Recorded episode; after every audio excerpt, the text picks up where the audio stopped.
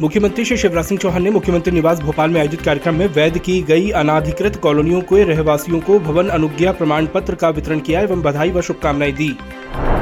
CM Shri Chauhan ने कहा कि मध्य प्रदेश में दिसंबर 2022 तक सारी अनाधिकृत कॉलोनियाँ वैध की जाती हैं। पहले वर्ष 2016 तक निर्मित कॉलोनियों को वैध करने का निर्णय हुआ था, जिसे संशोधित कर वर्ष 2022 कर दिया जाएगा। मुख्यमंत्री श्री चौहान ने कहा है कि वैध की जा रही इन कॉलोनियों के रहवासियों से विकास शुल्क भी नहीं वसूला जाएगा। मुख्यमंत्री जी ने कॉलोनियों में बिजली, पानी, सड़क, नाली समेत सभी विकास के कार्य प्रारंभ करने के निर्देश दिए।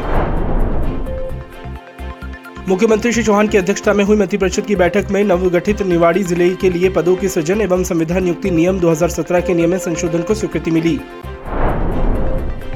सीएम श्री शिवराज सिंह चौहान ने मुख्यमंत्री तीर्थ दर्शन योजना के अंतर्गत हवाई जहाज़ द्वारा इंदौर से शिरडी जा रहे आगर मालवा के बत्तीस तीर्थ यात्रियों को वीडियो कॉन्फ्रेंसिंग से जुड़कर शुभकामनाएँ दी।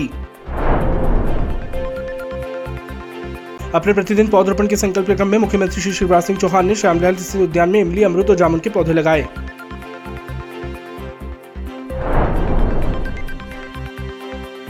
राज्यपाल श्री मंगू भाई पटेल से आज राजभवन में स्पेशल ओलंपिक के अध्यक्ष श्री तपन भौमिक के नेतृत्व में प्रतिनिधिमंडल ने सौजन्य भेंट कर चर्चा की। मंत्री श्री ओम प्रकाश सखलेचा ने भोपाल में गोविंदपुरा इंडस्ट्रियल एग्जीबिशन सेंटर का लोकार्पण किया एवं समारोह को संबोधित किया। मंत्री डॉक्टर मोहन यादव ने मंत्रालय में उच्च शिक्षा विभाग की समीक्षा बैठक में इंक्यूबेशन सेंटर संबद्धता शुल्क, एक रूपता निर्माण कार्यों और अन्य विषयों पर चर्चा की। मंत्री सुश्री उषा ठाकुर ने मुख्यमंत्री तीर्थ दर्शन योजना के अंतर्गत आज आगर मालवा के 32 बुज़ुर्ग तीर्थयात्रियों को इंदौर एयरपोर्ट से हवाई यात्रा से शिरडी के लिए रवाना किया।